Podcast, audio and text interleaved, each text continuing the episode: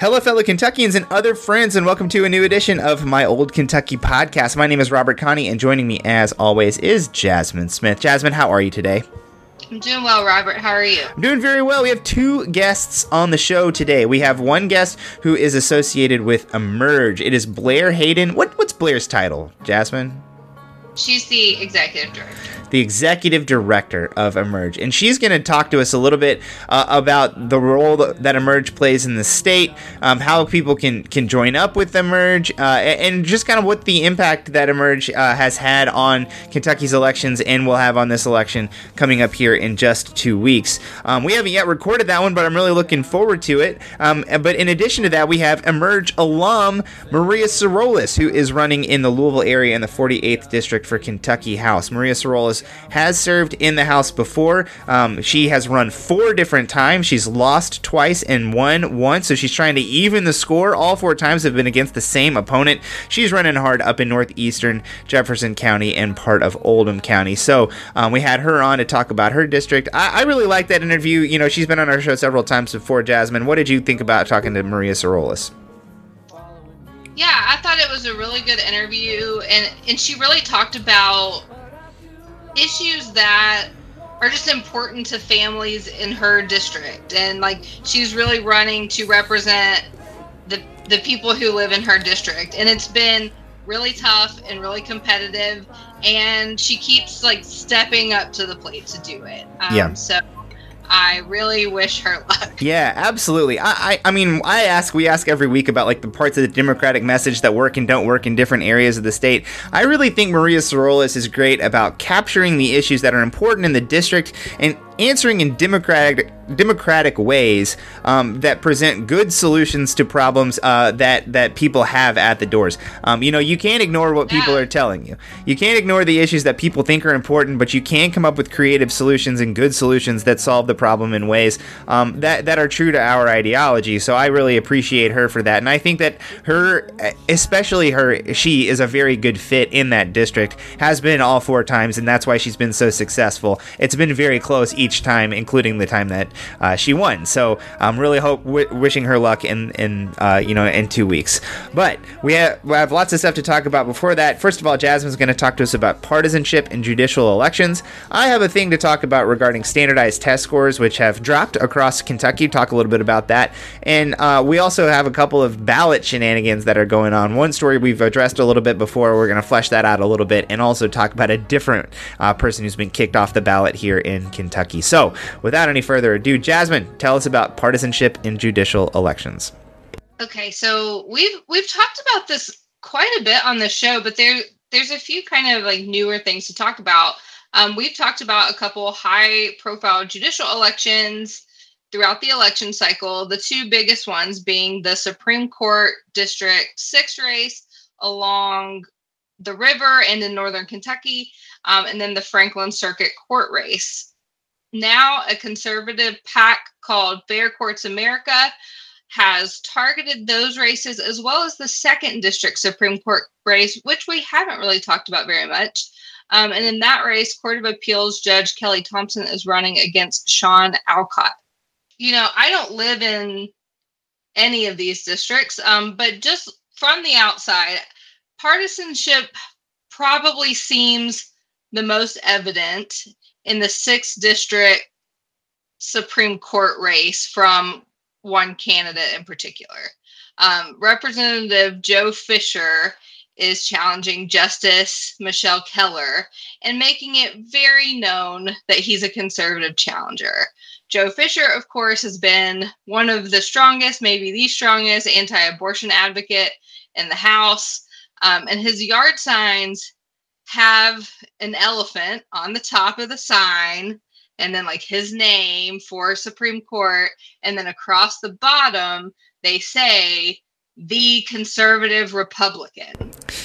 Yeah, I, I, think that is one of the things that really separates this race from the other two on your list. Is the other the other two on the list certainly have been injected with partisanship from like third par- third party actors, but this is the one where yeah. Like the actual the actual candidate is taking a partisan stance. It seems like it it says Republican on his signs, and judicial races are nonpartisan, um, and so he's actually filed a lawsuit due to a potential judicial conduct commission investigation regarding partisan partisanship rules. So in September, the Judicial Conduct Commission said it was investigating Fisher for possible campaign violations involving promoting his party affiliation um, and discussing opinions on certain issues that might come before him, including abortion. And so he filed a lawsuit in federal court arguing his free speech rights have been violated.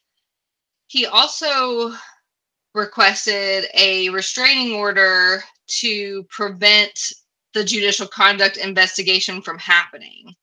Um, and this week, uh, Judge Caldwell denied the request to block the conduct investigation because at this point she said that there there's no like credible threat of action of, of enforcement because the judicial conduct commission said the only thing that that they even have open is like a preliminary investigation at this point like nothing has happened to him yeah that seems like a dumb lawsuit right? You have to like have something happen before you can file a lawsuit at all right? That's like one of the few rules that there is that i know about. Yeah. Yeah so so you know right now if if there is an investigation of you know it's the preliminary preliminary investigation is is allowed to continue. Um, someone else has joined that lawsuit because there's a there's a a race with similar dynamics in northern kentucky so robert winter who is um, a conservative anti-abortion court of appeals candidate who's running against Judge Susan Cetrulo on the Court of Appeals. Um, he's also being investigated by the Conduct Commission for the same kind of partisanship allegations. Um, and he's joined Joe Fisher's lawsuit. And so the same ruling went for him. Um, there's no credible threat of action at this point. So I'm not I'm not granting this restraining order. And so um, that's that's where we are with the the sixth district race right now. The second district race, that's the race um, Kelly Thompson and Shawn Alcott. And what's going on there is a little bit more unclear to me, I think. Um, so that race is for Justice Minton's seat because he's retiring. He is the Chief Justice, and um, that race encompasses Bowling Green and surrounding counties. Um, but it kind of goes like north all the way up to like Bullitt, Hardin, Spencer County. And McCon- Mitch McConnell, Brett Guthrie, um, and other Republicans are supporting Shawn Alcott, who is an attorney who works in healthcare law. And then Kelly Thompson, by the way, Shawn Alcott is a woman and Kelly Thompson is a man. I'm glad you clarified that. I would have been confused. Yeah. yeah. Um, so Shawn Alcott works in healthcare law. Kelly Thompson is a judge on the Court of Appeals who was elected to the Court of Appeals in November 2006. And his political history is kind of interesting. He ran against Martha Lane Collins for the Democratic nomination to clerk of the Court of Appeals in the 1970s. Um, and he said that he switched um, and became a Republican in the 90s and then became an independent in 2005 before becoming a registered Republican again this year. He was also a longtime public defender um, before becoming a judge. Um, but these two candidates have declined to talk about their stance on abortion. So they kind of stayed away from making this race really partisan even though Mitch McConnell and Brett Guthrie and other Republicans have, have weighed heavily. The candidates themselves yes. are not being partisan, but we can see like but basically what's going on. Yeah. Yeah. So it, it seems that others know their affiliation based on who's donating to who.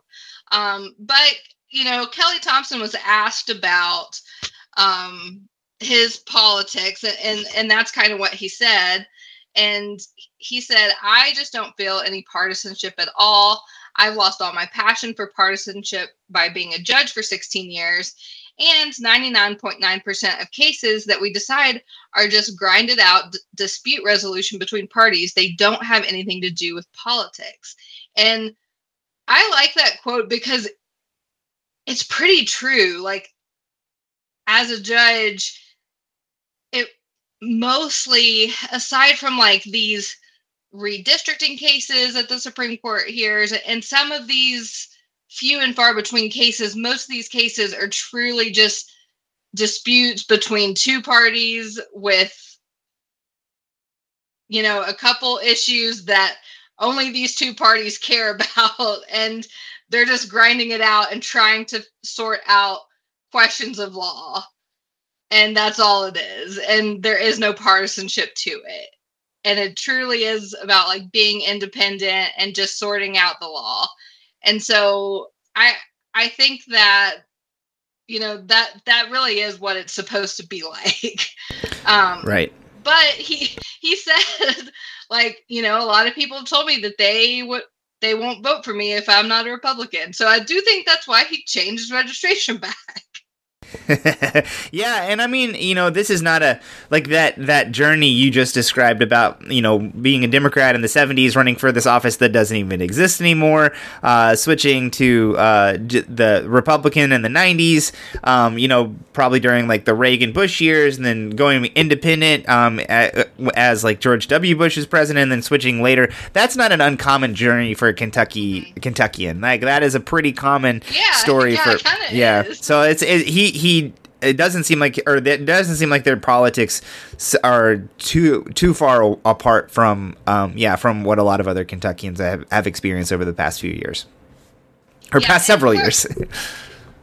and and the clerk p- position still exists. It's it's just not something we like vote on anymore. But yeah, so while Kelly Thompson likely has more name recognition because he's been a judge, um, Shawn Alcott does have a slight fundraising lead with $129,000 to his $112,000. And then this PAC, Fair Courts America, has also gotten involved in this race um, and is doing ads in that race as well. And then um, they are also doing ads in the Franklin Circuit Court race, where we've talked about this one for quite some time. Judge Phillip Shepherd faces Joe Bilby, who is um, Ryan Quarles' top staff attorney. Um, and Phillip Shepherd has raised over $500,000, which is over double what Joe Bilby has raised. But Bilby also has the support from these conservative PACs. And so I think he's more than made up for that um, through those ads, for, through what they've spent in advertising. Um, so you know, that's a lot I, of. Just, that's so much money. That yeah, over five hundred thousand dollars has gone into a circuit court race. It's gonna be like a hundred dollars per vote or something. That's insane. it's crazy. Yeah, and so you know those those are kind of the the three big ones, I guess. Um, Austin Horn of the Herald Leader wrote a really good piece about the partisanship of these races, and he talked to UK election law professor Joshua Douglas, who said that the Kentucky Supreme Court has really been able to remain nonpartisan thanks to the leadership of Chief Justice Minton. And I think he's right about that. And we definitely like risk to lose that um, depending on the outcome of the Supreme Court elections. And, you know, some states have partisan judicial elections. And I think a lot of Republicans in the legislature want that. And depending on the outcome of these elections, um, you know, that that's a bill we could see in the future. And so I do think that good showings from um, Justice Keller and Judge Kelly Thompson, hopefully that would that would keep our judicial elections nonpartisan. And Judge Justice Keller, I think, is about as nonpartisan of a candidate as you could get. Like, it, it's insane to me that they're running ads that like she's um, like a socialist.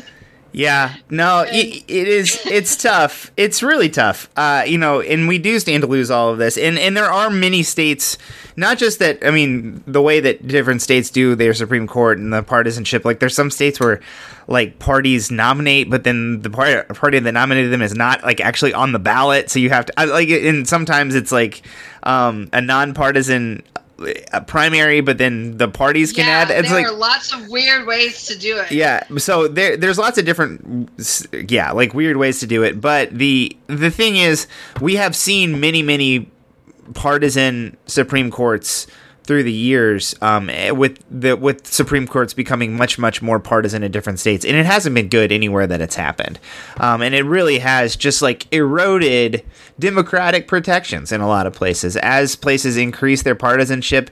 Um, you know, they, they basically make races more difficult to win for the other party and, and really just kind of erode the importance of voting, um, which is really dangerous, I think. So, you know, I think it really is in Kentucky's best interest and a really um, good part of Kentucky's government that the courts have remained uh, pretty neutral. So, yeah, here's hoping that we're able we're able to keep that.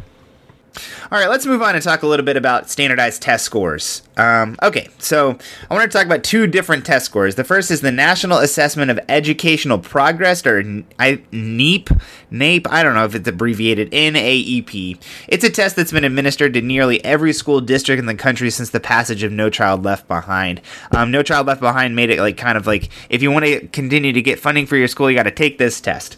So the idea behind the test is to measure the progress of learning agro- across different stu- or, uh, across different students across time. So it always tests fourth and eighth graders, but of course the people in fourth and eighth grade are always different, and it it has been often criticized for like year to year changes because it's like you might have one class of very smart children and then the year behind them they're you know they struggle a little bit more and then is it really your school that's struggling or is it just the random mix of students that you have in that specific grade in that specific time? So that's one criticism of the NAEP test Anyways, in Kentucky and across the country, scores have declined significantly since the last time the data was released, which was 2019, which was before the pandemic. The most precipitous drop was for math scores for 8th graders, which dropped from 278 to 269. I don't really know if this is on a scale or I don't know what those numbers represent, but they do are getting smaller. They're they're getting worse. Um, and and that was in Kentucky. They dropped by eight or by nine points um, and that's in line with the national decline from 281 to 273. Uh, Kentucky is like remarkably average with the NAEP. Uh, they're, they're one point. Kentucky is one point below average in math and exactly the same um, in in reading for fourth graders, and they're four points below average in math and one point below average for reading among amongst eighth graders. Very much like right in the middle, right in the middle of of the country. Meanwhile, the state's own assessment, the Kentucky Summative Assessment, came out last week uh, at nearly the same time, and the results were quite similar. They showed significant decreases during the pandemic. The KSA, though, is a new test, so SB 158 in 2020 changed the way that schools were evaluated and represented an almost immediate change from the previous system. So, you know, uh, we can't really decide on a system. Of course, the political world changed. Uh, this was right after Andy Beshear was elected, but we still had, um, you know, a Republican legislator, a legislature. So, you know, this whole thing changed pretty quickly right under our feet. The KSA data is released at the school level, um, so it is even more susceptible to like uh, you know year over year type type situations. And, and, nearly every news outlet in the state, of course, whenever this number comes out, they immediately breathlessly report on their local schools and how their numbers have changed uh, over the year uh, or over the, the time period that that has changed. So both the NAEP and the KSA are standardized tests, and both have been heavily criticized as too instructive to policymakers regarding the quality of schools and students, and they have also been criticized as boiling down too many interconnecting issues into a single number, which is then used for accountability purposes in determining whether or not a school is quote unquote good or bad. Um, and, and, honestly, I'm very sympathetic to those complaints. I, I, you know, I'm a I'm a data person. That's my job during the day, and I, and I don't really know what we're supposed to do with these test scores. How is this informing us? What is this prompting us to do? If we see these numbers going down, uh, is that going to cause us to change course in any way? Did we know ahead of time that if the numbers went up, we would change? If they went down, how would we change? Uh, what what are, what are we doing here? What is the point of this? Um, I, I, I, I think it was very obvious that students have been struggling since the pandemic. That that obviously was going on. Anybody who's been around a child or been around kids in school, you knew that that was going to happen. But it's really hard to put into context the relative decline between schools between Kentucky and other states. Is Kentucky doing worse than other states because of the pandemic? Do these numbers tell us that? I don't really think that they do, but you know, maybe they do and maybe they don't. Uh, anyways, uh, this, this kind of gets to the the heart of my issue here, which is like what is the point of these numbers? What are they instructing us to do, and and what do they tell us in terms of oh, you know how we can form policy that makes a difference to students and helps them get a better better education? The thing about these systems is that they're inherently political and they're really difficult to use without wading into really fraught discussions. Like they, these things are very the scores at the school level especially tightly correlated with poverty, tightly correlated with race, tightly correlated with just about every social determinant of health, social determinant of of uh, it, it just basically any social issue you can imagine. These numbers are tightly correlated with them, and so it, it's really impossible to say is it the quality of the school that's impacting them? Is it the issues of their home life, uh, issues around their neighborhood, issues around uh, you know uh, systemic injustice, or all of all these things stewing together in the same sort of situation that comes out with this number. And, and just whenever you come up with a number, all basically you're doing is reinforcing this situation that already exists. Um, so I've been talking for a second, Jasmine. I mean, do you have any thought about these numbers in uh, in particular, or or how these numbers might impact uh, Kentucky policy around education? I mean, I don't have any thoughts about the numbers specifically i think i just agree with all you with everything you said. I'm i'm sympathetic to the complaints about standardized testing and i don't know the solution and i i don't know how to measure how kentucky is doing against the rest of the country. I don't know how to measure how how much worse are we doing since the pandemic since everyone else?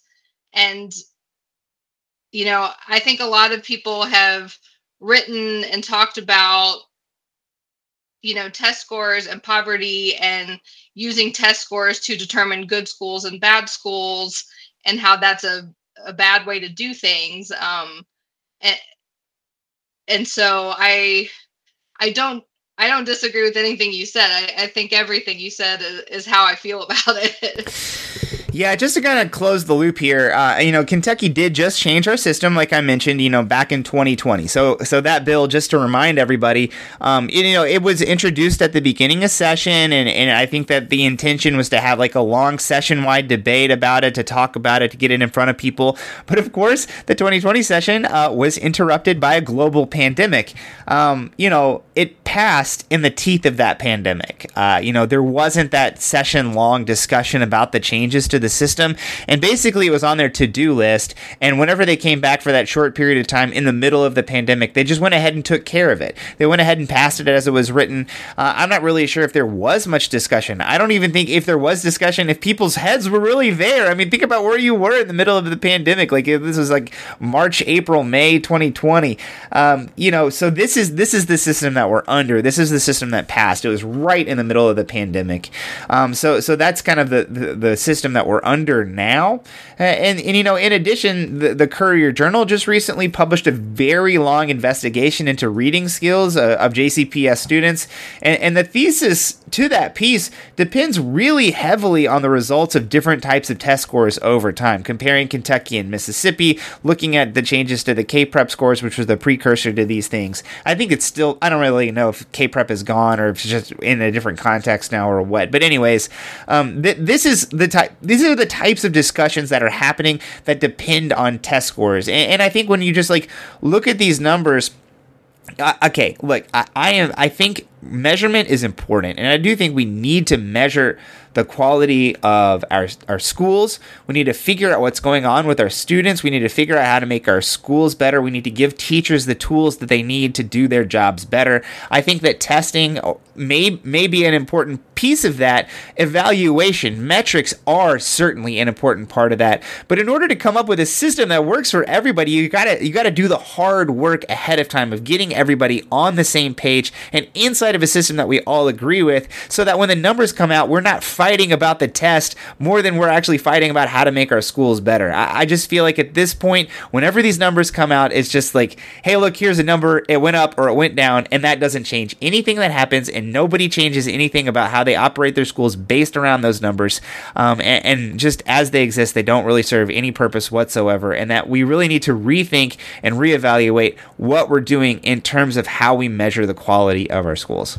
So, yeah, and I don't pretend to be an expert on educational policy and that's why like it's it's hard for me to even like weigh in or, or add to the discussion on things like this and people try to but i think and that's why i think it's hard because um, we don't we haven't thought through that. Yeah. And, I, and I think we we we need to. I mean, I, I do think that there are people in the world, um, and I think that this is something that exists on both sides of the political aisle, like the partisan mm-hmm. divide, um, that that believe that just like by putting a number out there, um, it will inherently make the world a better place because you have something to measure against. And I just really chafe against that. I just don't think that that's going to solve any problems, and in fact, will introduce new problems. And that doing the hard work ahead of time, like I just think that that's so important, uh, and and it may be impossible, which may maybe why people don't want to do it.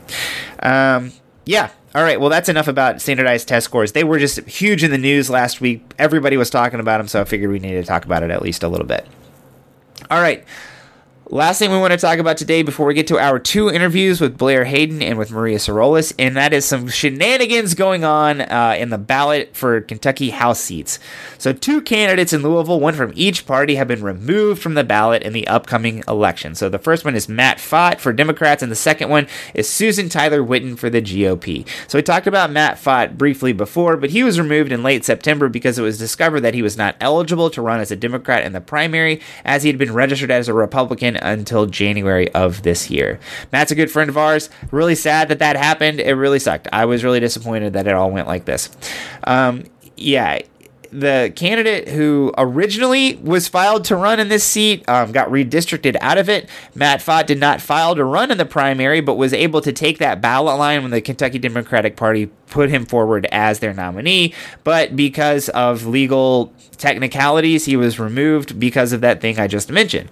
Democrats were then able to replace Matt Fott with uh, a different candidate, Ann Sermersheim, uh, but the Secretary of State decided that since ballots had already been printed, that, you know, I guess the paper bill was too high or something, they couldn't get them reprinted, uh, and therefore she could not be added to the ballot. So um, she sued, but a judge agreed with the Secretary of State, and now Kevin Bratcher will likely be elected, although Miss Sermersheim is round, mounting a write-in candidacy.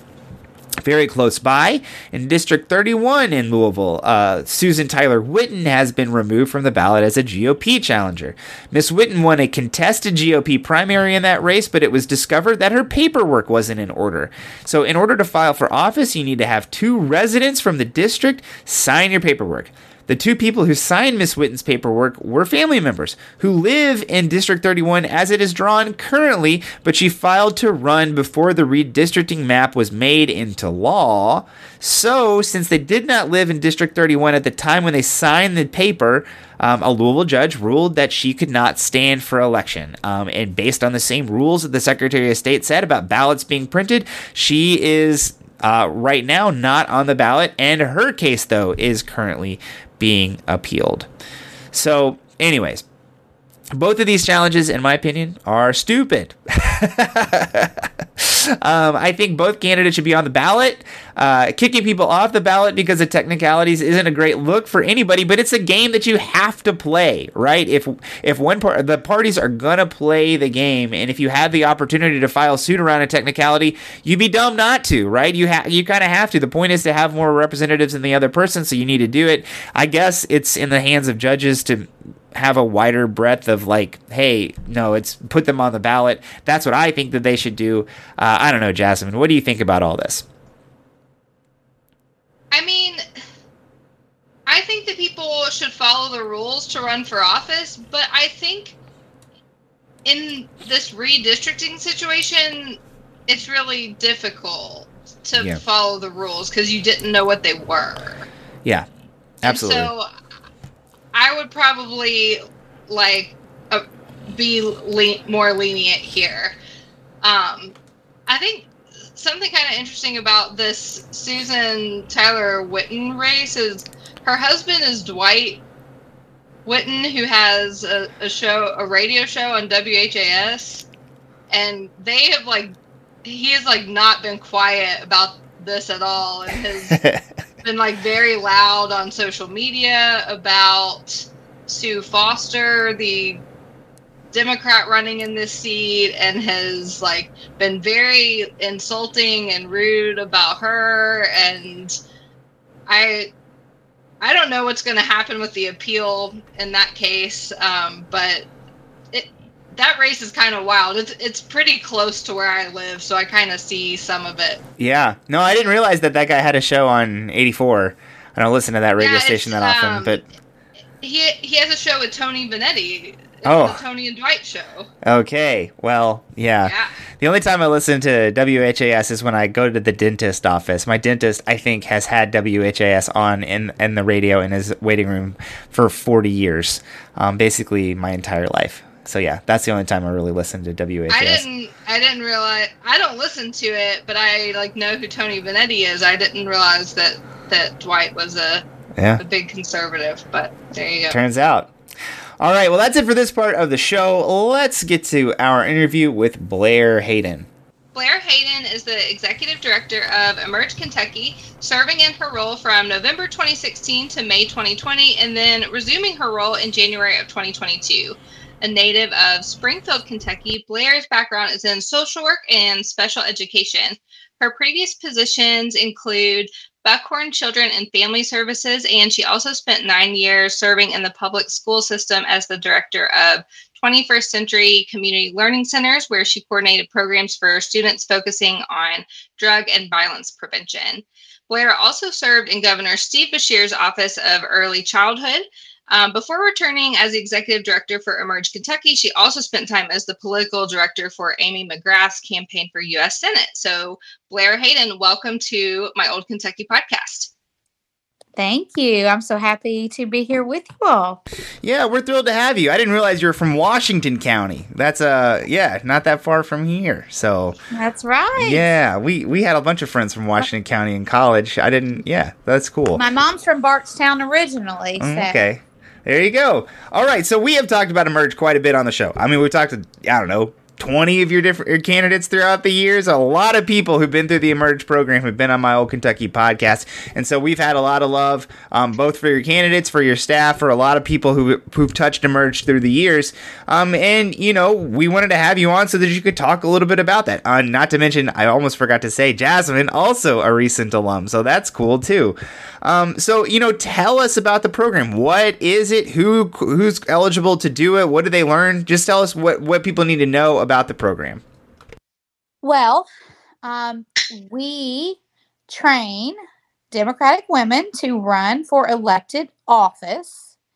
We are one of 28 states across the country.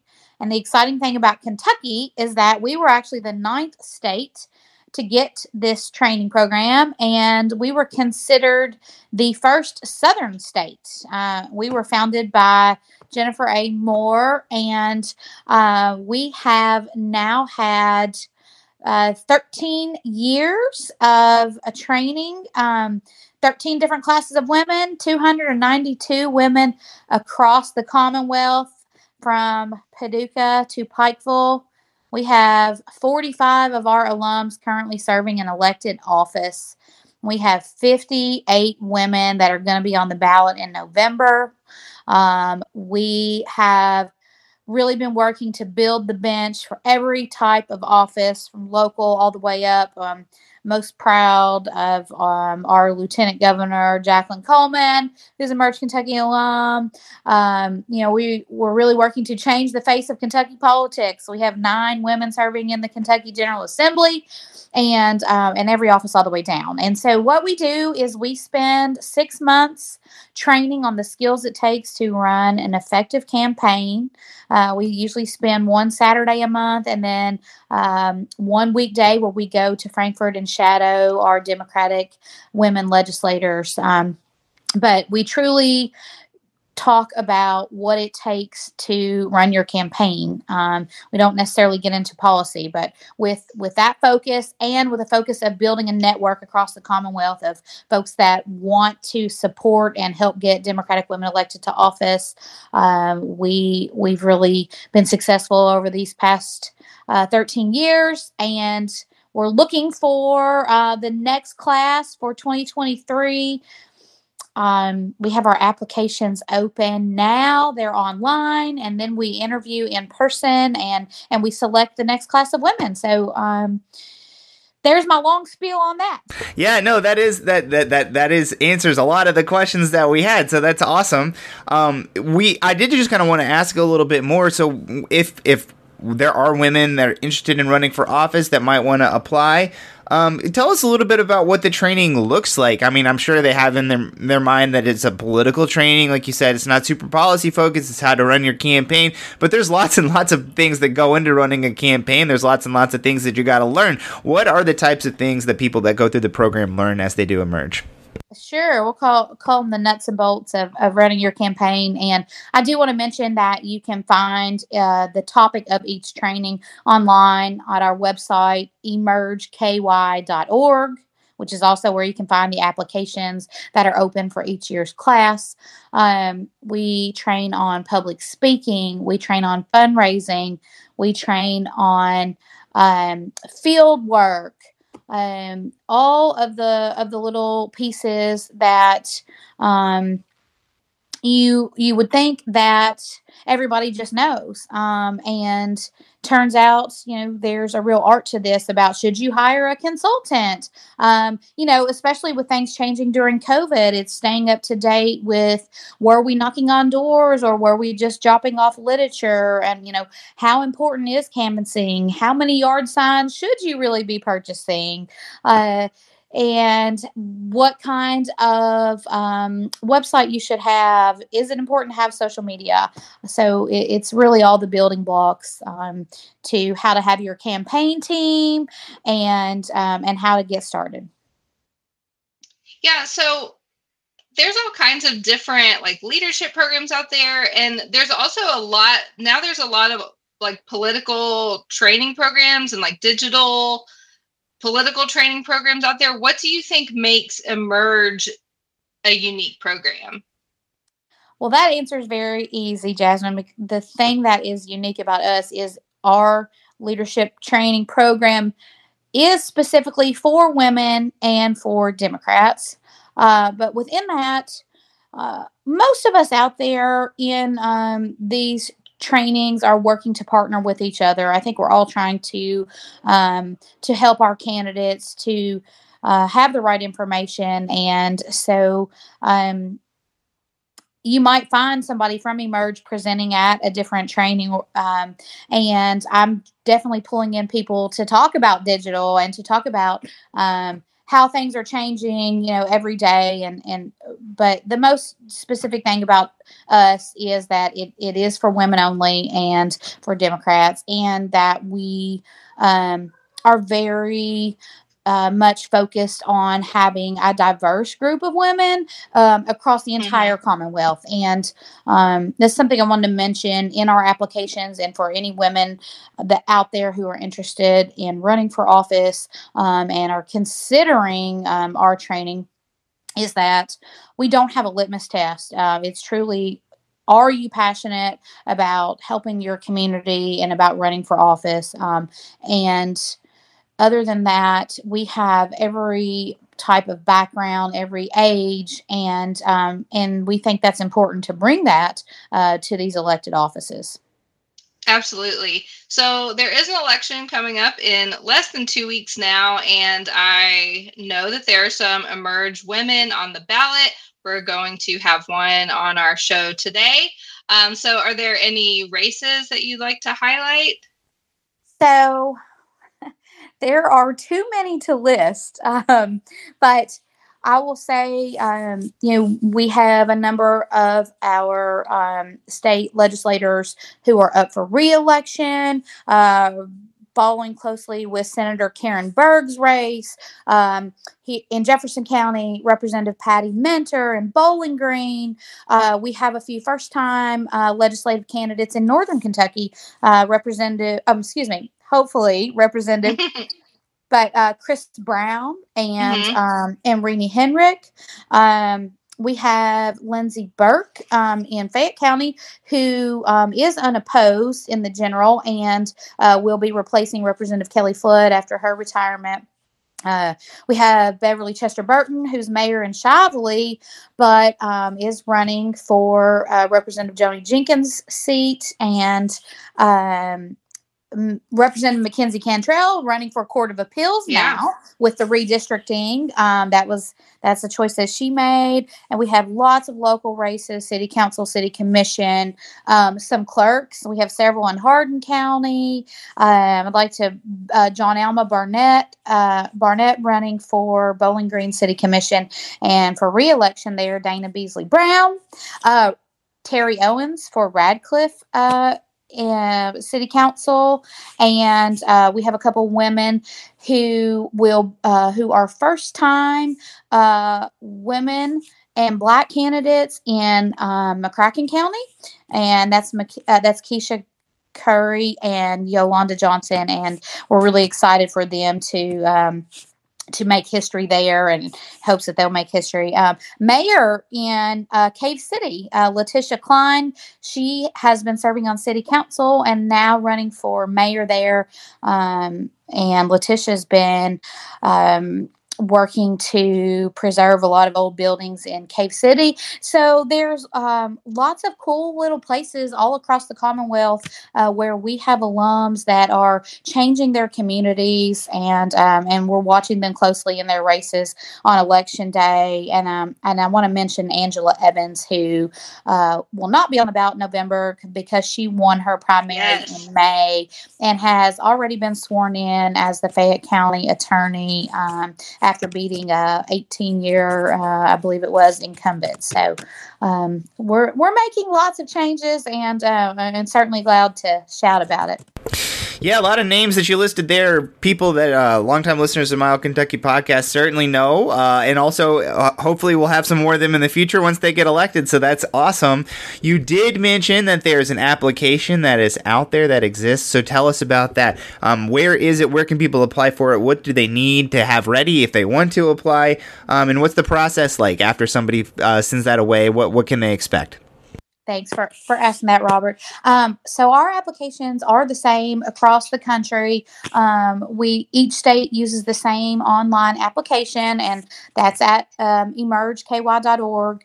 Um, for anyone out there who has a problem with um, with accessing the internet. I, I, there's many times I've printed it out and mailed it to somebody. So I certainly don't want that to be a barrier to applying.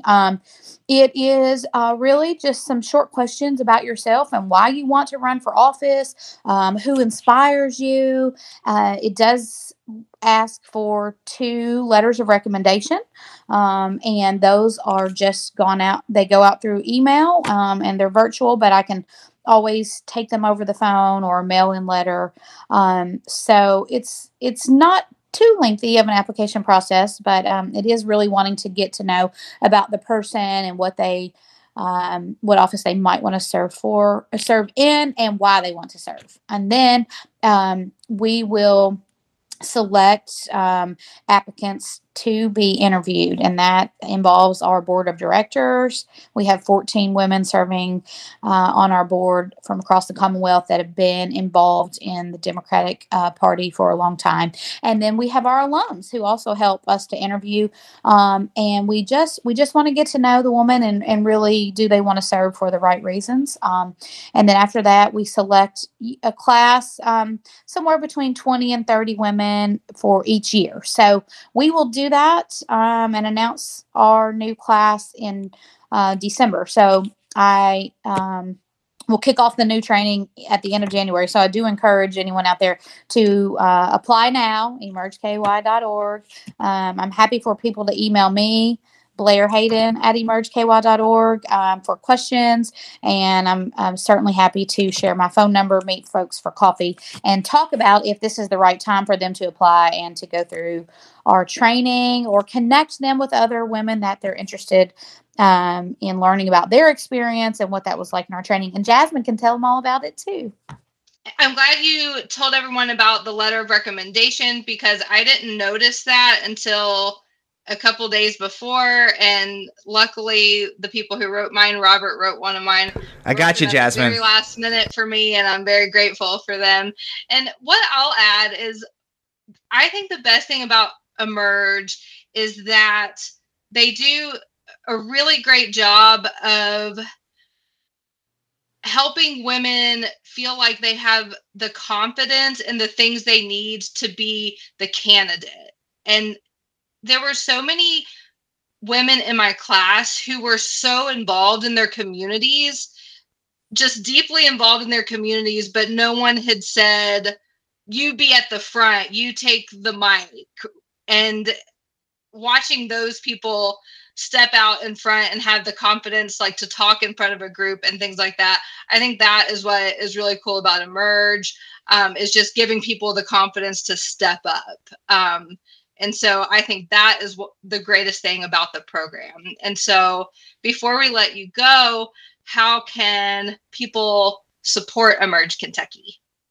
Well, I'm glad you said that too, Jasmine. Um, talking about taking the mic and stepping up front and having that confidence. They say it takes seven times for a woman to be asked before she decides to run for office. So, everyone out there listening, if you don't have an interest in running for office yourself, think about the women around you. Think about the women that are working in their communities mm-hmm. and who do you know that should apply for office and encourage them to do that. Um, we have another place on our website called recommend a woman and we we encourage folks to recommend the women in their lives to step up and to run and um, you know support the women that you know that are running locally and um, and above and uh, knock doors for them, make calls for them, uh, write them checks. And Emerge Emerge needs the same. We are a nonprofit, and um, it takes um, you know a certain amount of money to do a training class each year and so we are raising money through we have tuition but we want to offset that and it costs not be a barrier to any of our women so um, we are always raising money as well um, and and just you know being um, a, a, carrier of our message uh, to folks in your community to um, to get other women to go through this training Awesome. Thanks, Blair. Thank you, Jasmine. All right, that's Blair Hayden. Let's get to our interview with Maria Sorolis. Go ahead. Maria Sorolis is a former member and current Democratic candidate for the Kentucky House of Representatives for the 48th District in northeastern Jefferson and Oldham County. She was first elected in 2018 by about 300 votes and then lost in 2020 by about 600 votes. She's running for election against her opponent from the 2018 and the 2020 race. Uh, during her time serving in Frankfort, she was a leader on the issue of government transparency and open elections, sponsoring multiple bills on open meetings and open records, as well as several bills about voting rights. Um, so, Maria Sorolis, welcome back to my Old Kentucky podcast. Thank you. It's a pleasure to be here.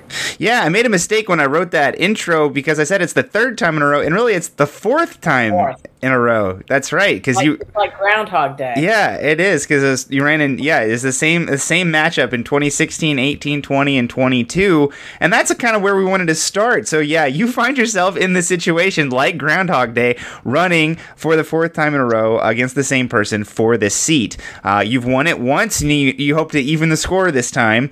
Um, so why, why, why did you decide to do this after winning, losing, coming back? Uh, you're back in the political arena this year. It was a heartbreaking loss. It was a thrilling win. Uh, what, yeah, what, what, what went through your head throughout this entire time to get you back to the spot that you're in now? The district continues to change. Um, obviously, redistricting has affected uh, the composition of the district, but this area is continuing to gravitate more and more Democratic as people move out from the city center. And unfortunately, my opponent has not done a good job of being transparent. He has not represented the interests of the district well. And I felt it was unfair to the voters to let him uh, run without opposition. And that appeared to be what was going to happen. So let's talk about your district now the 48th district is situated in northeast Jefferson and Oldham counties and underwent a few small changes during the redistricting process. So, can you tell us about the current 48th district and the type of voters who live there? Actually, the ch- uh, changes were more uh, substantial than you might think.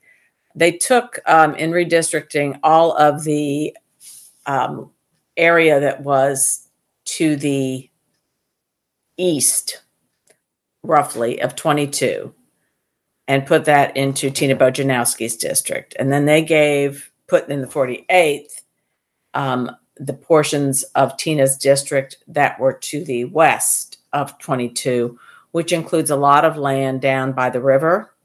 Mm-hmm. Uh, bring back brings back into the 48th where they had been before the woods of St. Thomas and uh, Falls Creek. Those things, those neighborhoods returned to the 48th and then they gave me uh, gave the 48th a very large additional precinct in Oldham. So it has changed the composition of the district, which would have become probably 50 50 Republican Democratic to pretty strongly Republican. Yeah. So, you know, you, you've been doing this a, a few cycles now. So at this point, a lot of voters in the 48 do know you well. Um, so, can you tell us a little bit about what it's been like running in this seat that has been so competitive? Well, it's been always great to talk to the voters and see what's on their mind and their concerns. One of the things I have said repeatedly is that I could go down any street in the 48th district, knock on 15 doors, and ask them what was on their minds. And probably 80% of us would agree. And none of that's what's going on in Frankfort. And that's the problem. Mm-hmm. It doesn't take, you don't have to be a rocket scientist to be a good representative, but you have to have some common sense and you have to be willing to exercise that common sense. And that's not happening. Frankfort's spending all of its energy on these culture war issues that divide people and really are not moving Kentucky forward. And out here, we are business minded. We want an economy that grows. We want to be a place that attracts young people and the jobs and industries of the future, and passing law after law that seeks to take us backward does not help what people out here want. Yeah, uh, that I, actually want to dig in a little bit deeper on that. You know, yeah, have you, you know, as you've kind of gone out to to talk to the people at the doors, have you gotten a chance to to talk to people who, um, you know, understand state government um, you know I, I, that's kind of a broad question but i mean so much so much of our politics is now national. But having been in a, a district where there has been a competitive state representative race for several cycles in a row that's different than a lot of other places. I mean most seats across kentucky um, are not competitive one way or the other where often you know people just don't have don't even really have to try. And and do you feel like because it's been such a competitive race that people have a better handle on uh, the issues that are going on in Frankfort, or is it is it just like it just washes over them just like everybody else? I would say that you're underestimating the voters in the 48th district. They're very engaged. They're very aware. Um, we have a very educated uh, electorate out here. Um, I will say one of the challenges, and this is one thing I hope to um, remedy, which is you're not supposed to have a second full time job keeping an eye on your legislators and what things they're trying to sneak through without you noticing. Um, we need uh, to go back to the standards that used to be in place where there was a certain amount of time in which bills had to take to pass absent an emergency so that the electorate had time to weigh in and so they had time to ask their representative questions and they had time to give their representative feedback to make an informed decision that represented the interests of the people who sent them to frankfort.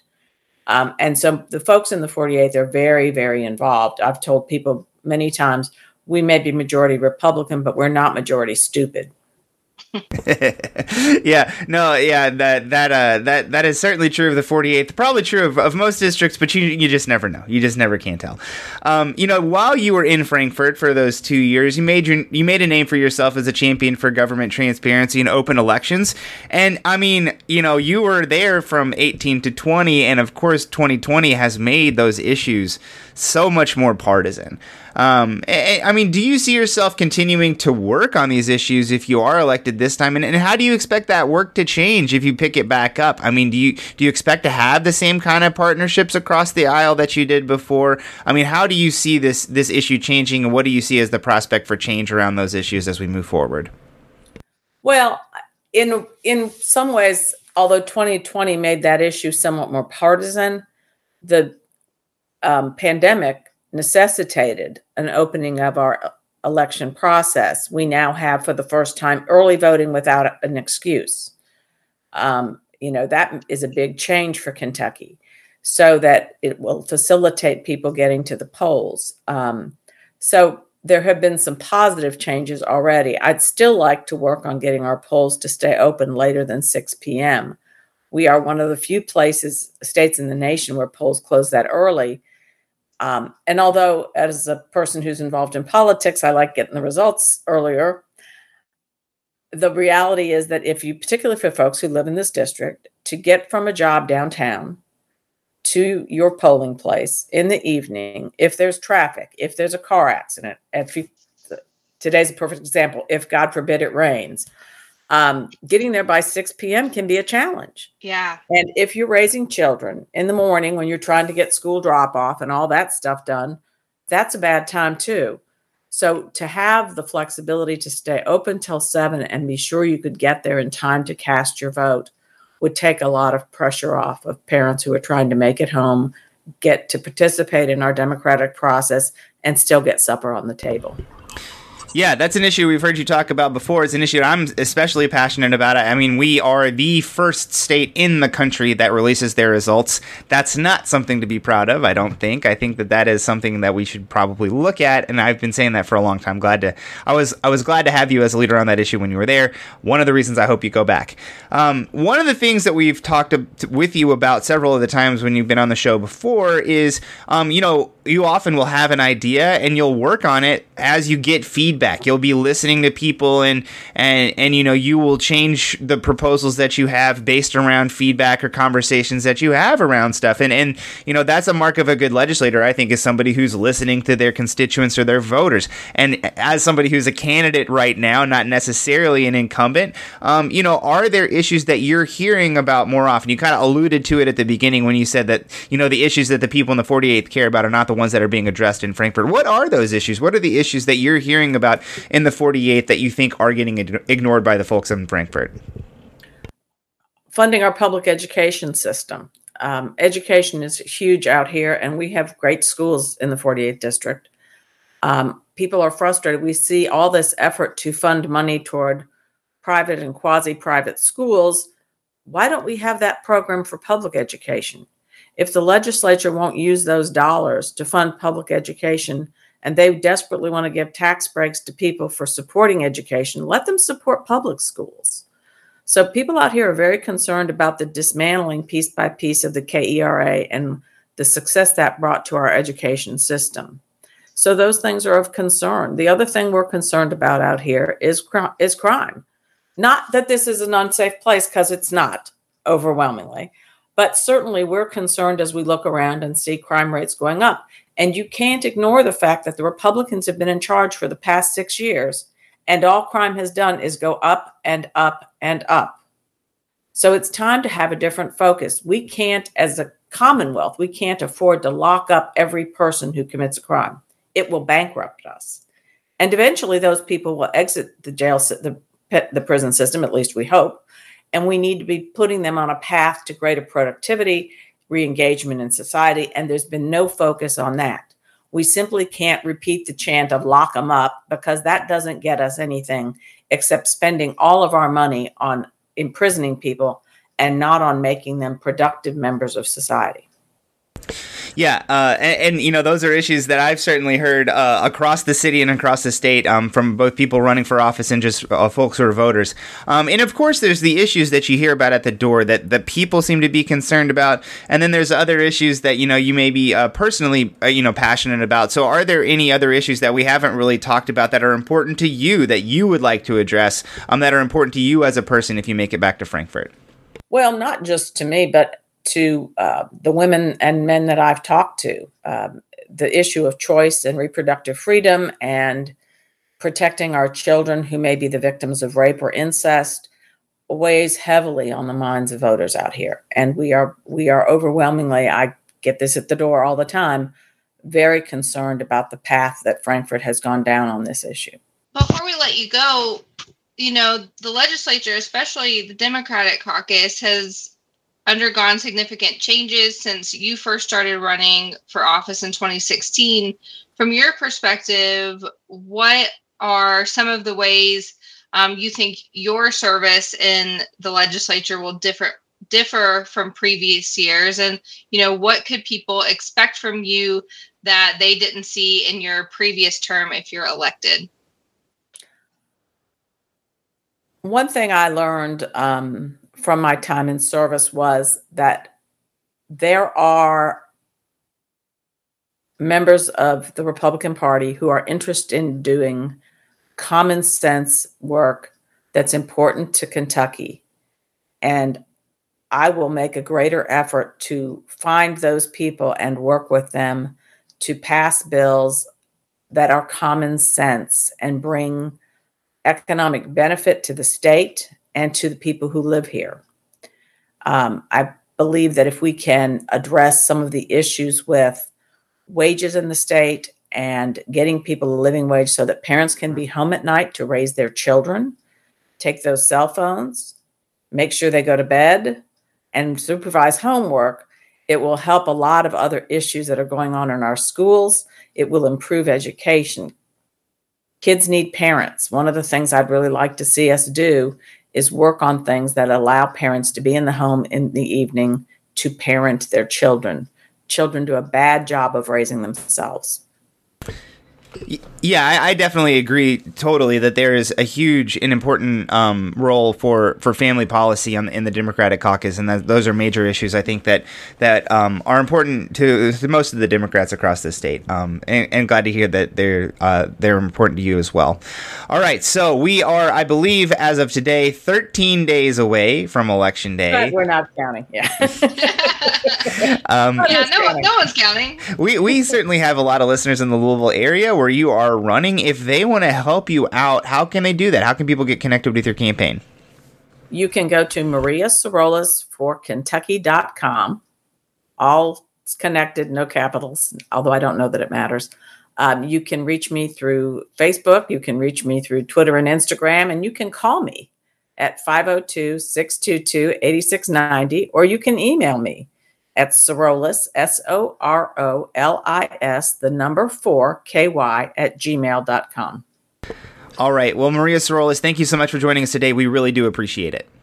Thank you. Y'all have a great night. Jasmine, how can people find out about us? They can find us on Twitter and Instagram at my old KY pod. They can like our Facebook page and listen to our podcast on the podcast app of their choice. We also have a newsletter. You can subscribe to it at tinyletter.com slash my old Kentucky newsletter. And we have a Patreon page where you can support what we're doing for as little as a dollar a month. You can do that at patreon.com slash my old Kentucky podcast. and we are part of the DemCast Network and the Forward Kentucky Network. All right, everybody, thank you for listening, and we will see you next week.